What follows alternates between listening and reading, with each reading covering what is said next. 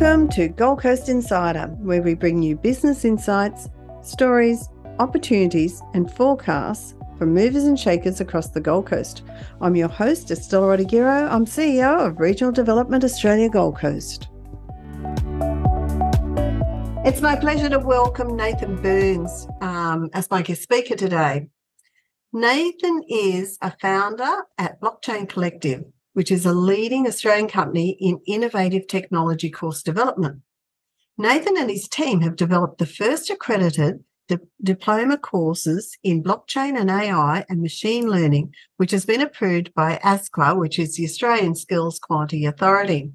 He's also been involved in many successful blockchain projects in Australia and overseas and regularly presents at seminars and is an avid, uh, avid advocate for blockchain technology. Welcome, welcome, Nathan. It's great to speak to you again. It has been a while, and you've been making some incredible inroads into blockchain. And so I'm going to let you go for it. I'm going to say, just start at the beginning. Cool. Well, firstly, thanks, um, thanks for having me on, Stella, and it's awesome to see you because it's been far too long. We should do this more frequently. Have a catch up. So, um, so I guess um, my story started, my entrepreneurial journey started when, even when I was a kid. And um, the first, like we used to do the paper run, my brother and I and whatnot. And then um, getting a bit more entrepreneurial. One day I was riding home from the beach with my surfboard under my arm and I saw a garage sale and there was, um, you know, there was a lawnmower for sale for 20 bucks. And I, I would have been about 10 or 11, uh, I must have been maybe 11 years old or something. And I pulled in and I negotiated. I made sure it worked, and then I ended up pushing that mower about a kilometer from the beach to home. And next thing you know, me and a friend were walking around the neighborhood knocking on doors for anyone who had long grass and then offering to cut their lawn for 10 bucks or or whatever it was. And um, and we made a little bit of income out of that. And it just opened my eyes to the concept of not being dependent on someone else for a paycheck, but to go out and put some uh, effort in and, and make some money. And so um, I, I kind of um, I did have a job somewhere in there. Uh, out of school, I finished school a bit younger than most because I started school at four. Uh, I was lucky enough to go to school in Currumbin, and then I moved on to PBC and had a great school thing. I wasn't the best student. I never went to university.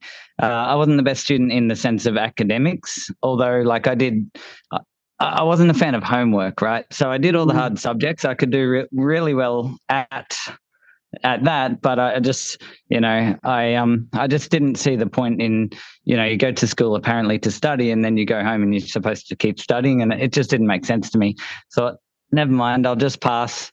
I'll get through that, and um, and I got into the workforce at just after school. Um, 16 years old, I got a job with a friend who, like, I, I like to rock climb. Uh, I've been climbing for about, I don't know, 26 years now. So quite a while. And uh, a friend who was a rock climber, he said, Oh, you're interested in, um, in work? And I started off in the factory. And then within a year or so, I ended up being one of their designers for um, construction design. And I was in construction design engineering, um, where we'd design all the structural components to a house. And that, that was great. It was a good, good job. Uh, it was quite stimulating. It was challenging on the mind, and I got very, very good at it. And then when I hit 20, uh, was it, yeah, maybe 20, 20 years old, I decided to go on a world trip. And uh, so I told him, oh, sorry, I'm going to have to quit. And he didn't want me to quit. So he said, how about take a laptop with you? This is back on dial up internet. And um, so I think the fastest connection I got anywhere in the world was 256K. Um, it was basically dial up, right? So um, I took a laptop with me and I traveled around the world for a year and I, I, continued to work. So I just download the plans, work like mad for a couple of days, and then have a few days off. Always had money coming in. Right. And it was awesome. It was a great experience. And so, but that would have been when, quite a unique experience too, wasn't it, back then? Because that wasn't really the go to, was it? Like it is now. it, it was very um, it was very uncommon. I, I, was one of the few digital nomads of the world at the time, uh, you know, and sometimes I'd have to sit in an internet cafe for three or four hours just to download a couple of megs of files, um, just so I could get the work done. But I did what I had to do, and that, I had a great trip. And then came back to Australia, and I kind of realized at that point I didn't really want to work like a nine to five type thing. It just didn't suit me. Mm. Um, so I I reluctantly told him I'm going to have to leave. And I, I, went to go and carve my own path in the world. And what I ended up doing is um, another company in the same field, they were looking for my skill set. And I ended up um, contract working initially. And then I went overseas. One of my good friends is Indian. I went overseas to India and we set up an operation there. We employed 10 engineers. It was still dial up internet right? And um, what we were doing is we were outsourcing. I was outsourcing the work. I'd trained up ten engineers. I was working like mad, twenty hours a day for three mm-hmm. months straight in India, training everybody and doing the workload while they learned. And then, um, so this was a bit later on. So I think we were getting to, I think it was about twenty. Uh, must have been two thousand and seven, mm-hmm. two thousand and eight. And then the GFC rolled around, and the construction industry just got pulled like a rug from under us. And I didn't realize at the time that was going to happen at all. I didn't see it coming. Uh, now I'm a lot more um, conscious of the mm. the macroeconomics of the world and what's happening. Uh, so, but long story short, there is. Um, I ended up going from you know ten engineers pumping work out, making quite good income, to then um, being in the hole because I didn't I didn't think that the GFC was going to be so big and last so long. So I was trying to weather the storm. I was just forking out money hand over fist. And then eventually I shut shop. Mm. Right. And at that point, I decided I've got to get out of construction. I can't handle that kind of volatility. Mm. Uh, although I'm a risk taker in a sense and, you know, put everything on the line when I go for it, I, I, just didn't expect that. So I was in a financial hole. I had no job, no income, no anything.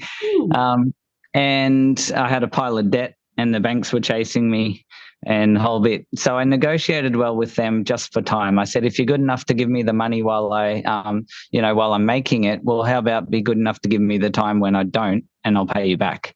Uh, and so they were. It took a bit of work, but they were obliging to that. And then uh, I met my business partner just before um, just before the GFC really hit, where we started a marketing company on the side and we started to expand out that. And that ended up being a global business, which we ran for about 15 years or so.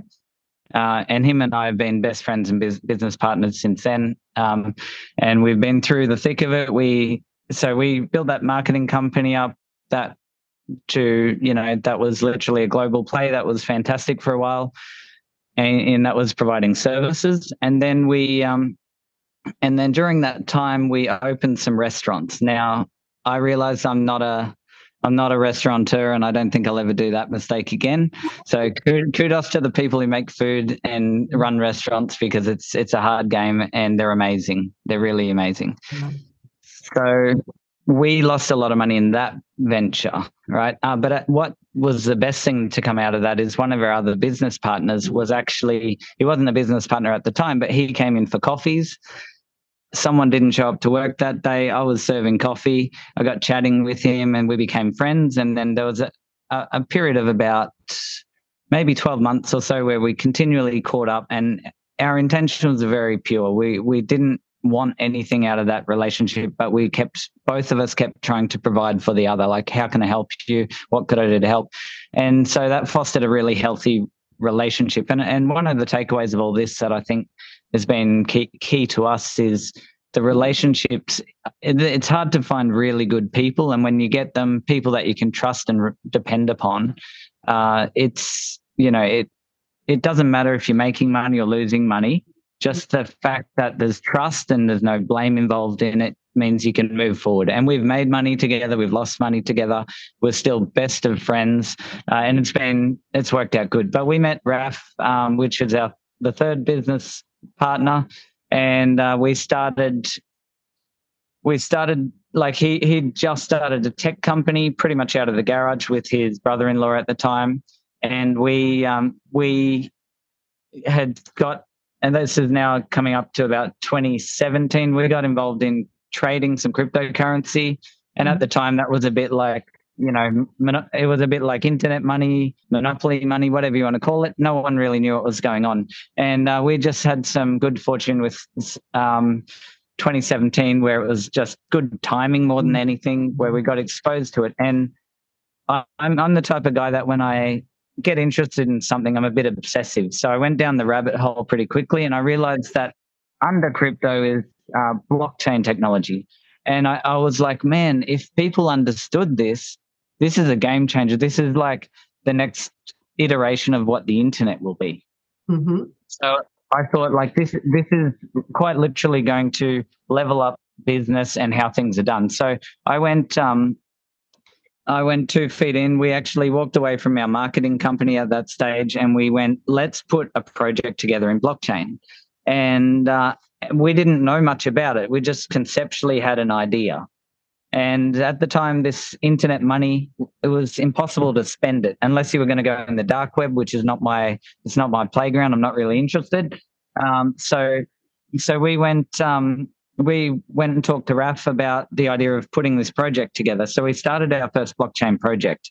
And in that process, uh, we reached out to some people who had been referred who were apparent experts. What we quickly found out is they'd just bought Bitcoin before we did. Uh, they didn't know anything, and we'd quickly outlearn them. So there was a bit of turno- turnover of talent, let's call it, to be nice. And uh, and we realized that they were full of SH1T, mm-hmm. right?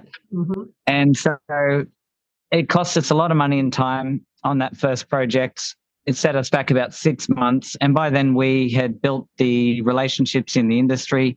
We'd found out who the real key people were, mm-hmm. and we we figured if we're going to have this problem, probably every other person in the blockchain industry going forward is going to have the problem with talent. Yeah.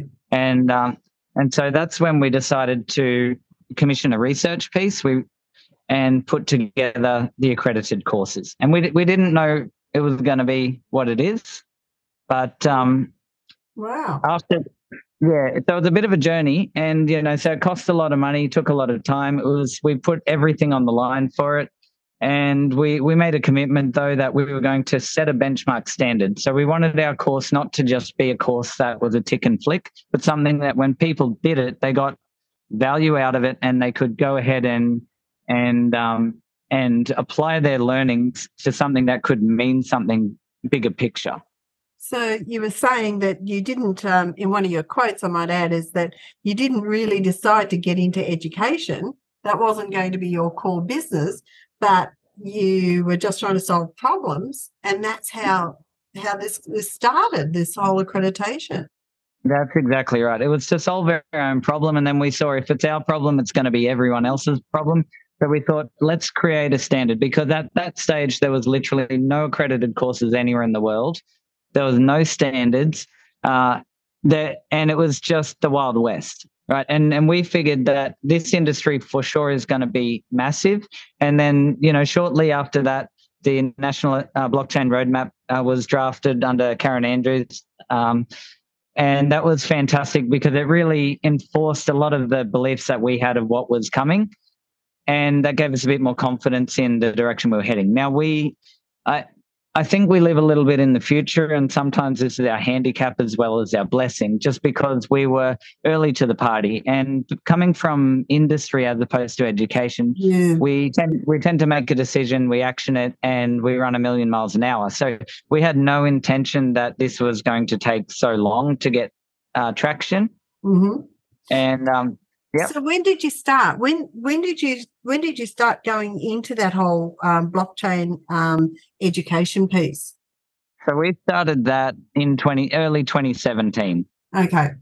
Yeah. So I think it was about April mm-hmm. uh, of 2017. And so then that research piece took a few months to put together. So, and we, what we found in that is the two elements of blockchain. There was obviously the technical component, which is the coding side, Mm-hmm. And then there was the other component, which is more the application of the of the technology. So how does this relate to business? How would you apply it? Because it's all good, you could have the best coders in the world, but if they're putting the technology in the place it doesn't belong, then it's useless. Mm. Yeah. Right. So it's about finding where it fits, where you get your efficiencies, what in like what it needs to interoperate and work with, uh, what how you're going to govern it, uh, mm. and all sorts of other things that come to play. So so we got stuck into that, um, yeah, 2017, and then I think it was September 2019 when our course finally got approved because it took about a year and a bit to put together. Uh, and then there's the, the, quite lengthy approval process, and it's very stringent. You know, you need a lot of mm-hmm. industry endorsement and support. You need people to evaluate whether your course structure meets the industry needs. And because we were from industry, that was quite easy for, for us because we built based on our needs. And then we expanded it out and reached out to others who were having similar um, challenges. so, you, were you affected by the that technology is, is moving so rapidly as well? I mean, does that really come into play with um, blockchain? It totally does on the technical aspects. So that's why we chose to go for applied blockchain. And that's why our, our courses are all very formative around um, the core principles and the tenets of blockchain, as opposed to what blockchain to use, what technic, uh, what technology stack, what um, tools. Because see, and this is um, why it, we we were really fortunate that we made the decision to um, to go and do the research piece first because that really articulated the um, dynamics of the industry and and the opportunities. And, and we saw the strategic aspect of it the like the business planning mapping and the application to be much more linear. It does evolve mm. but just like business is business. But let's say if you were to take what's known as traditional business historically and you were to to start a new business but using all of what the emerging technologies can bring in advancement well that's what our course offers mm. so it's it's very much a business based course through the lens of emerging technology as opposed mm. to a technology course itself can i can i take you back one step and for the lay people yeah. like myself and this is the hard question what is blockchain no it's a, it's a really good question and probably the most common one uh, and the, in its simplest form it's just a network of trust it allows two people or more yeah. to to transact without needing to trust each other because the network itself has trust inherently baked into it. So it's What's a it's a bit of a Nathan? so okay so well before I give an example oh, sorry. Uh, uh, probably an easy way to think about it is it's like a list of who owns what. Okay. Okay. And then if we decided to, let's say between you and I, a perfect example, let's say between you and I, I had something that you wanted and you had something you're willing to pay for it, then we could make a transaction. We wouldn't need any intermediaries to do so because as long as you have what you say you have, which is verifiable on the network, and I have what I have, mm-hmm. which is verifiable on the network, if we make a transaction, by default, we both end up with the goods or services or funding or whatever it might be that the other has has committed or promised to. Right. So it means, for example, and a great application of this, and it's been it's been used over and over, is let's say, for example, with purchasing a property. In the current form, you get your real estate involved, um, and basically your buyer comes along. They talk to the intermediary, which is the real estate. Now, then, let's say they commit to a price. Mm-hmm. So then you have a bank who's involved in verifying that you have the money. Then you have land titles, which verifies that they have the property, which means you get a conveyancer to do all the checks. Then you have soil test, building pest, all these other checks that come along, right? Now, some of those are very manual processes, like inspecting the house. You would still do that regardless blockchain or no blockchain. Uh, but other things, like, for example, checking a land title registry and making sure that person's name on there that can that's a task that should be automated. But let's say for example a, a, current property settlement is 30 60 or 90 days. And the reason for that is because all these intermediaries are doing checks and balances. They're verifying stuff. And really all it is is when you go and buy a house from someone you don't naturally trust that person mm-hmm. is going to sell you exactly what you're, you're expecting to get you don't know the state of the property, the state mm-hmm. of the mm-hmm. finance. Do they really own it? Do they have the property title? All these other questions, right? Mm. So in in the case of blockchain, this could automate where the data is pulled in it validates each step of the way. Let's say, for example, the building and pest comes back and that data is then verified to have passed. Now, it can happen very automatically and it's not dependent on all the intermediaries building the trust because mm-hmm. between the two parties, you've got enough trust because the network yeah. validates everything needed and you can transact. Now that's quite a complex one in the in the makeup, but it's one that adds tremendous value. I know Dubai has their land titles registry on blockchain. A few states in India have, and therefore people can transact without even needing to go through lawyers, um, through all, all the intermediary parties, and they can get mm. all the validation they need. They can do peer to peer transactions right? Mm. And even to the point that the tax gets paid to the government if if that's a requirement. Obviously, in Dubai, their tax system is a bit different to everywhere else, mm. but that if there's a tax component, that could immediately get paid to the uh, the ATO or whoever it is mm. in that transaction. So it mm. streamlines systems, right? Yeah, absolutely. That would save yeah. a lot of time and a lot of expense. Yeah, yeah, it can be, and and it, it it most matters uh, in uh, being used in the right way because blockchain is not for every application and I want to really emphasize mm. that. And part of the part of the blessings of people coming out the other end of our courses is that they start to learn that you don't put everything on blockchain because it becomes expensive and, and cumbersome. You yeah. only put what you need on blockchain to to solve problems, to make mm-hmm. efficiencies, to build trust, to have transparency, to have better security, which are all the tenets of blockchain. Wow. So we'll go back now to September 2019 when you when you actually just got everything ready to roll on your accreditation courses. Talk us what happened through that after that process.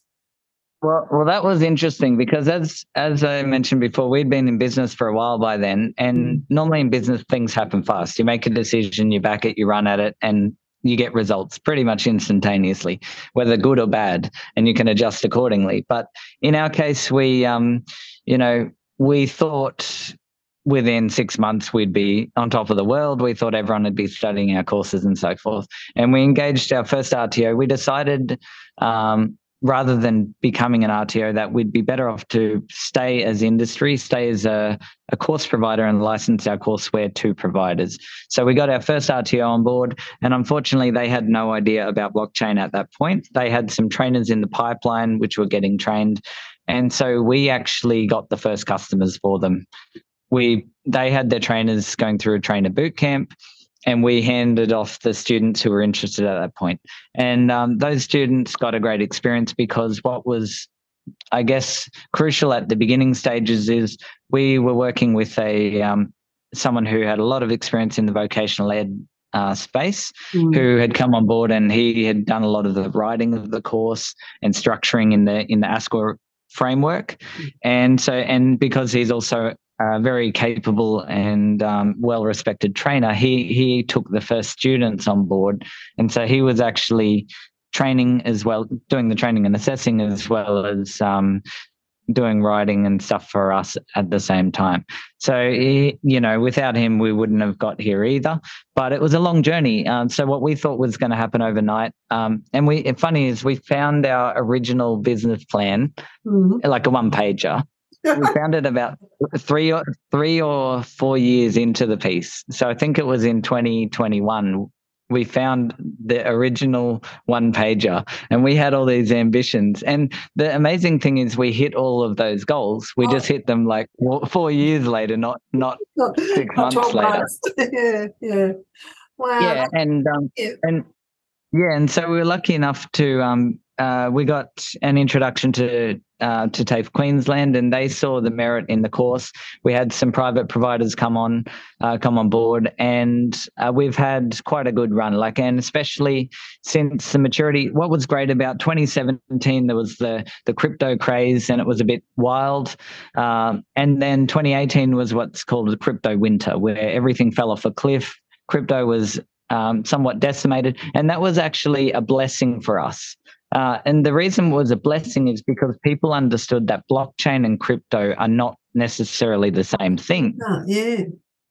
right? Like crypto, yeah. cryptocurrency is only one tiny vertical of what blockchain can apply to. Yep. So, like all the tracking and tracing, just another example for you is blockchain is used for all the shipping containers that travel around the world as a track and trace, uh, and they streamline all the payments and all the management of um, like of transport, track and trace. All the track and trace stuff is a, a fantastic application for blockchain, like for uh, farm to fork type stuff. Mm. Right.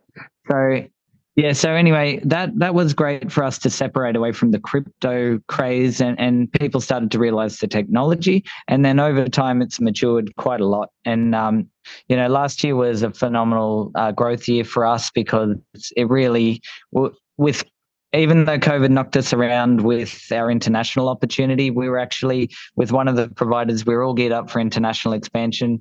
The the first intake was supposed to happen a week after they locked the borders down. So that decimated our opportunity there. But we pivoted quickly, focused heavily on the domestic market, and we are able to get our courses vet student loan funded.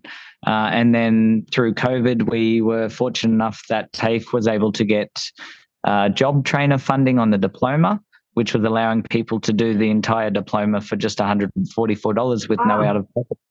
Yeah, and now even more exciting is that uh, TAFE was able to get the diploma on to the fee-free study. Um, so there's actually no cost whatsoever for Queensland residents to study through TAFE Queensland under um, under fee-free study placements, wow. which That's is cool. remarkable. Yeah. Uh, but and, it's almost like, sorry, Nathan, it's almost like businesses really need that intellectual knowledge in their companies now too, don't they? They do need someone who's who understands and is capable in it. I believe more and more every day. And and mm. we've seen, you know, with uh, generative AI tools like Chat GPT and stuff where it's become mainstream. It's and it's kind of come out of nowhere. And what's really um, what's really interesting from our perspective is we saw this coming, right? Like we, our third diploma is diploma of a, applied blockchain merging machine learning and artificial intelligence. Mm. And we knew it was coming, right? There was no question of a doubt. And again, like the blessing of living in the future um, is is that we saw it a few years back. We put the course together. We got that approved in uh, the end of 2021, I believe. Mm-hmm. Can't remember exactly, but um, anyway, something like that. And now that course has seen significant uptake. And what we realize is look, as some jobs are going to disappear with uh, AI, and, and people are, what is more important though is rather than them disappear, they evolve. Okay. And, and right. So, like, it, like there's a lot of talk oh there's going to be millions of jobs lost around the world to ai and and robotics and so forth and i agree if people stay how they're currently operating. Mm-hmm. But it's not the most valuable use of anyone's skill sets to be doing something that a robot can do anyway. What would be better is people position themselves, and this is where the upskilling is a real focus of ours, is to position themselves using the current skill sets and knowledge they have position themselves to be able to enable businesses with these tools as opposed to run away from them and, go oh my my job's at, at risk is to say fantastic let's let me bring more value to the business i'm working for or the company that i've started by mm. enabling this company to leverage all the tools and resources that exist. And mm. instead of fearing from it and then getting uh, washed out from it, is to take advantage of it. Mm. Right. And it's easy, easier to say than it is to do because it takes commitment, it takes time. You know, people have to, I know with our courses, they're very project focused. So it takes effort that people have to build out a project case and they have to go through it but fundamentally the outcome of that's quite significant. They can apply that knowledge to business. A lot of people have come into the course um, uh, with very much like just an idea and walked out at the end where they've gone off and raised capital and and left left their job or whatever to go and build a business which then employs a whole lot of people because you can't do these things on your own anyway right? So with one great idea fosters maybe 5 to 10 new jobs yeah. which which is phenomenal. Like if, if you want to talk about job growth, I think the yeah, best place to get that is supporting entrepreneurs. Yeah, which we which I was going to move on to was uh, all about that job growth and about attracting the workforce and do we have the workforce we need moving forward? Um, Are they there? Are the jobs? Okay, let's start at the beginning. Is the jobs uh, are the jobs there now for the workforce? And B, can we get the workforce that we require moving into the future? Well, there's two sides to it. And again, mm. I would say not to consider blockchain wholly mm. in a silo, but to more consider it as very complementary to all the various industry sectors because it's not it's not like yes it is its own industry in a sense but it impacts all the different industries from an efficiency point of view. So rather than try to say, is there a job in blockchain by itself? Mm. Well, how about looking at it? Is that like right now, there's business consultants, there's business, um, there's all sorts of um, like business analysts and so mm. forth. Mm. Now, they don't actually have an industry of business an- analysts. They have they attach themselves to different industries and different sectors. And likewise, what I would suggest people consider it from a blockchain perspective to be uh, a skill set that applies to any industry, however you want to take it. And in saying that, like, for example, uh, the vast majority of people who are attracted to our course are already people who have well established careers, very prof- like a lot of professionals. We get a lot of hmm. lawyers and accountants, business um, business analysts. We get project managers. Um, they're not necessarily tech people. Now, some people come with a tech interest, some people have the coding background and so forth, but it's not the primary um, source of people. And it's not like we're chasing that market segment either. It just happens to be they're the most interested because they see their own roles changing. But importantly, is it's not restricted to the C suite or it's not restricted to the professional, like white collar professional. This will and does affect everybody in a different way. And um, and the best the best thing that I always think is, you know, rather than get washed away by the tidal wave of change, which is technology, which we're seeing now, is to get aboard and start paddling like hell because you can ride the wave for the next, you know, decade or two, which is emerging technologies that it's inevitable that it's changing the way things are being done. It's not something, it's not questionable whether, oh, is it or isn't it happening? It's hmm. beyond mm. that point. It's more, are you going to be a victim of the change or are you going to be a product of the change? Right. Like mm. it's necessary to adapt and evolve. Like mm. if, if we go back 30 years ago, that if someone said that you were going to be a web developer, people would think you had rocks in your head. Yeah, they would think you'd be doing something with spiders, mm. right? Mm. And nowadays, web developer is a very common skill set that never existed, you know, mm. 30 years ago. Not in not in the mainstream. So this is kind of the same place where we are. Now, are there jobs? Yes. Is there a shortage? Absolutely. I know um, a lot of people are finishing our course and getting employed straight away, like heaps. Uh, but again, most people coming already have a role. So it's not like they're um, looking for a new job. They're looking to improve the um, the place that they have and add more value. So Nathan, um, you've said that Australia's uh, in one of your previous um, state articles something about Australia being very highly regarded around the world for its standard of education. Mm-hmm. Um, and you found that throughout through this journey that you've been on? Yeah, absolutely. And um, interestingly, especially with vocational ed, there's there's quite a there, there is a global um, benchmarking standard which is like for like qualifications. So uh, we've had interest in Europe um, from providers over there. Uh, we did a lot of work, which um, COVID killed again. Like COVID, oh my goodness, mm. it owes me. It owes me dearly. Years of effort. But um, mm. let's just say, um, yeah. So we've had interest there. Um, we're currently in talks with some of the Pacific Islands uh, to see if we can get our courses uh, into the Pacific Islands and start training more people out that way. But it's uh, it's a global phenomenon. Like the technology is not localized to Australia; it's everywhere, yeah. and um, and there's a huge, huge uptake and interest in the subcontinent, like India, Sri Lanka, mm-hmm. Bangladesh, places like that, where you know they they really understand technology, and mm-hmm. it's a large percentage of their GDP uh, um, is coming out of the tech sector and skills in tech.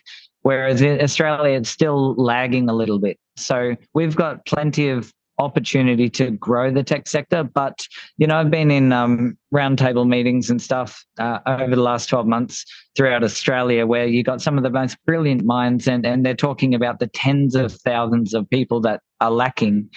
Like that, big companies are struggling to find talented people still. And I know there's been the odd company laying people off and whatever, and that comes with any growth, right? Like you you grow and then you trim off the fat and then you grow and you trim off the fat and it's just the cycles of growth. Like you can't mm. expect 100% of people to stay mm. and it's just not manageable. You get you find inefficiencies and mm.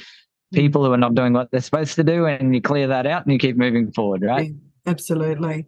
Um so so so you didn't start off as a an education um, entity. What are you today?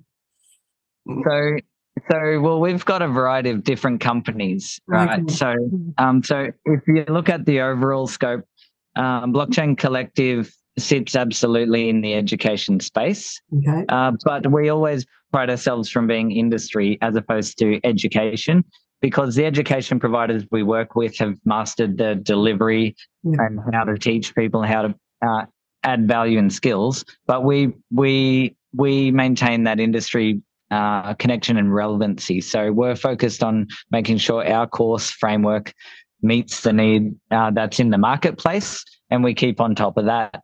Mm-hmm. Uh, but we also have, again, we we have some education. We have a tech company offshore in the Philippines with a couple of hundred people, uh, and and part of that growth, like that that went, uh, as I mentioned earlier, that was originally Raf starting with his brother-in-law in the mm-hmm. garage, yeah. Uh, and that evolved from you know six people to then uh, it ended up now we're at a couple of hundred. But with that growth and some of the cool tech that has come out of that, we've you know we've built some phenomenal technology that tens of thousands of people throughout Australia use every day. But you just don't know that we did it, and we we're happy we're happy to not be the, yeah. the front of that. Like let it go, fantastic. Other people can take the limelight, uh, but our team built it, which is it's heartwarming to know that the team can mm. get in mm. there and build mm. something that literally makes an impact to, for tens of thousands of people every day. Um, but yeah, so in that we we expanded our team and we we actually acquired an education company offshore as well because part of our trouble with our tech team was to recruit people who had the skills to be able to get in and work. Yeah. And so we what we've done is we've aligned with some of the local universities and vocational providers uh, in the Philippines, where they provide graduates to us. What we do is we have a training pipeline. Uh, so we have 32 qualified trainers now, um, and they're they're all educated with master's degrees and so forth in education. And we have structured curriculum, short courses, and training programs. So basically, we take the graduates, we take them on an intern program for three months or more, and then we recruit the top staff out of that and the others get free uh, skilling. So they, they're able to go out in the workforce with three months of uh, experience with new um, new skill sets that they wouldn't yeah. acquire if they were just coming out of uni. And then that gives them employment opportunities on the other side of it. So we've been able to replicate that model for Australia, and we're working with um, one of the. Um, uh, I always forget the name of the uh, of the government department, but we call it the Department of Acronyms because it's like it's got so many letters in it if you if you put the acronym together. But it's uh, like the Department of Training, Small Business, Employment, and yada yada. So don't quote me; it's yeah, that yeah, one. Yeah, I mm-hmm. apologize to the girls who run that; they're fabulous.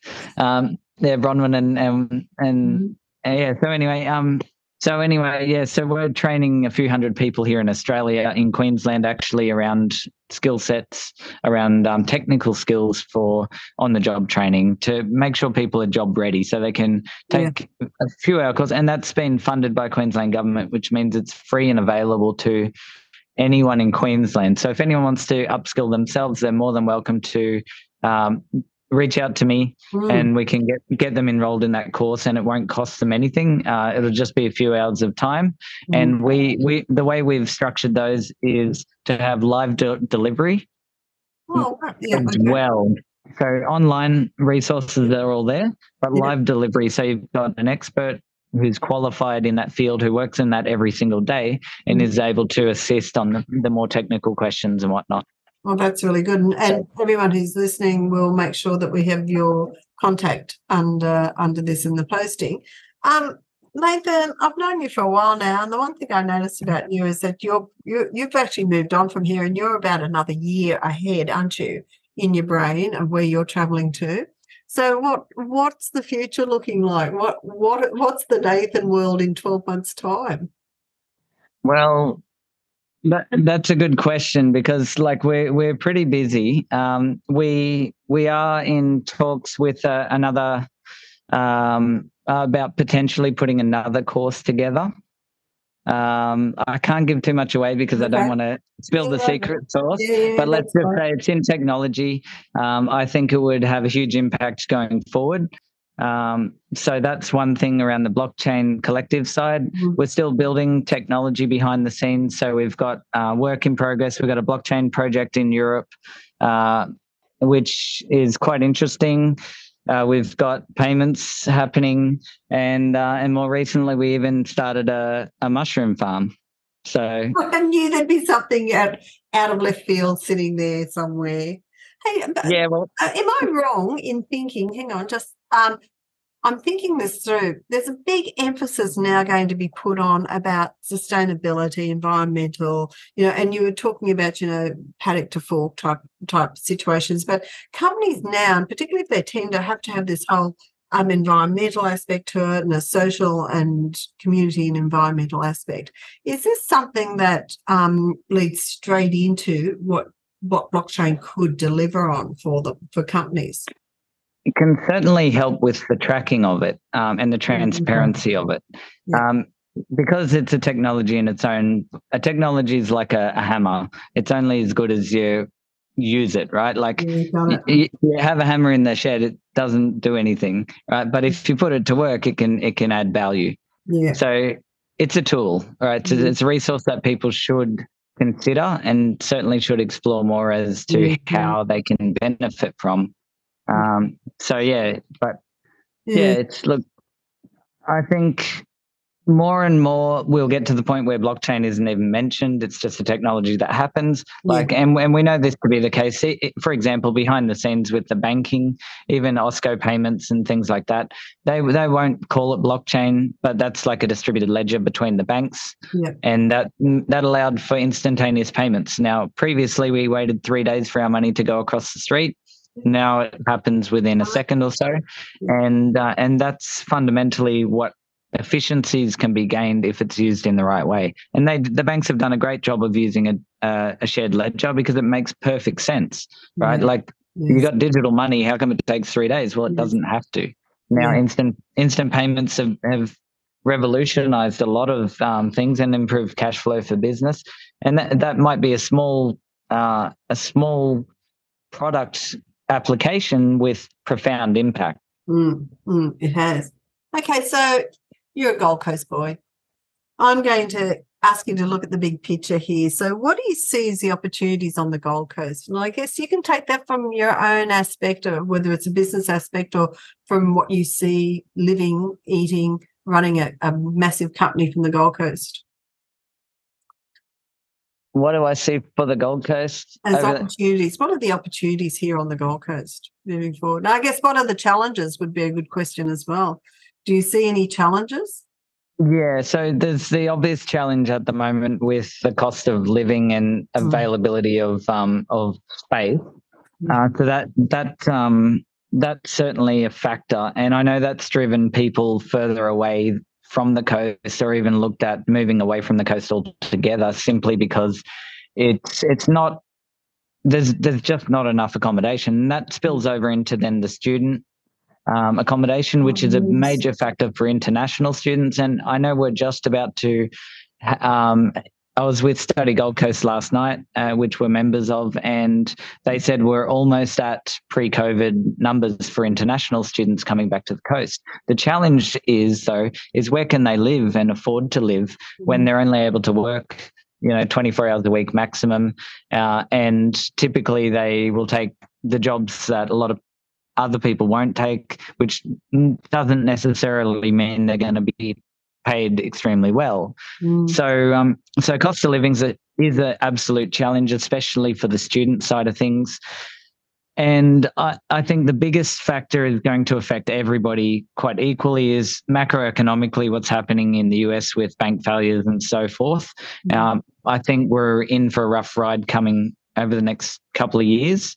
So it's like make make hay while while the sun shines is literally something that's why I'm working around the clock at the moment. I'm just getting myself prepared because I, I think it's quite imminent. You know, if you print too much money, there's generally a repercussion of inflation. We've seen the cost of living in reality nearly double.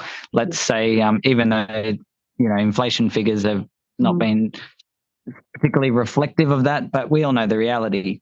So the, the the macroeconomics is a real concern. The student accommodation is a thing. But in saying that, out of all the places to be, Gold Coast is probably one of the best places in the world, especially when you look at Australia. It's sought after. All the people having troubles in, in Victoria after that. Um, there's so much um, you know southerners moving north mm. it's it's got the lifestyle it's got the uh, it's got the infrastructure, it's got the beaches, it's got the the hinterland. You know, it's a magnificent place to live. Magnificent. It's great for the kids. You know, like all these things. Um, just make it world class, like literally world class. And and I've had the fortune of over the last twenty years or so to have travelled a lot. You know, I've been all around the world pretty much, and I wouldn't live anywhere else at this point in time. Uh, and I think from a technology standpoint, if we can hmm contain people in the Gold Coast for the lifestyle and for their, you know, the the family uh, focus of the area. So, and and retain talent here, then it'll make things easier. But I do believe we are also right now that one of the other things we need to really put the focus on is driving the upskilling and the talent um, to to align with where we're heading over the next few years, not to kind of get complacent and say we're all cool because we're from the Gold Coast. We are. We're all cool because we're from the Gold Coast, but we also need to be on guard and and maintain our vig- vigilance t- so that we continue continue to upskill and improve ourselves, mm. so we align with the future. Like uh, one of my mentors of the past. He always said, align yourself with people with a common future, not a common past. And I would say from a, from a city, if we did the same thing, if we aligned for a common future, what do we want the Gold Coast to be in five and 10 years? And we all use that as the guiding light and we work towards that, then we will be leaps and bounds uh, ahead of any other city in the world just because of unity and alignment. Right. And, and I think with unity and alignment, there also gets rid of a lot of the political riffraff and whatnot, and all the discussion that just shouldn't happen. You know, maybe you know, I don't want to get I don't want to get into the weeds of that. Yeah, I'm sure you read between the lines, but I I think there's there's a lot of room to improve that side of it as well, the governance and uh, mm-hmm. um and so forth. But if we just move forward if we if we look at the Gold Coast as the place to be and we live it every day like we can make this place better. If we continue to work together and we head, head for a common goal then we're going to be we're going to be we're going to live it up. You know the best we are the best place in the world. And thank you. It's been wonderful listening to your story but my takeaway is that what you've just said align with people with a common with a common future not a common past. That is just brilliant. And um, so well done. But you've had such an interesting journey. So it's been wonderful talking to you. Can't wait to catch up. Must have coffee yep. again soon. And thank you so much for coming and doing the podcast. Really appreciate it. Total pleasure. And uh, hopefully we get to catch up soon. I, I think um, a wine is probably in order. yeah, I think so. Thanks, Nathan.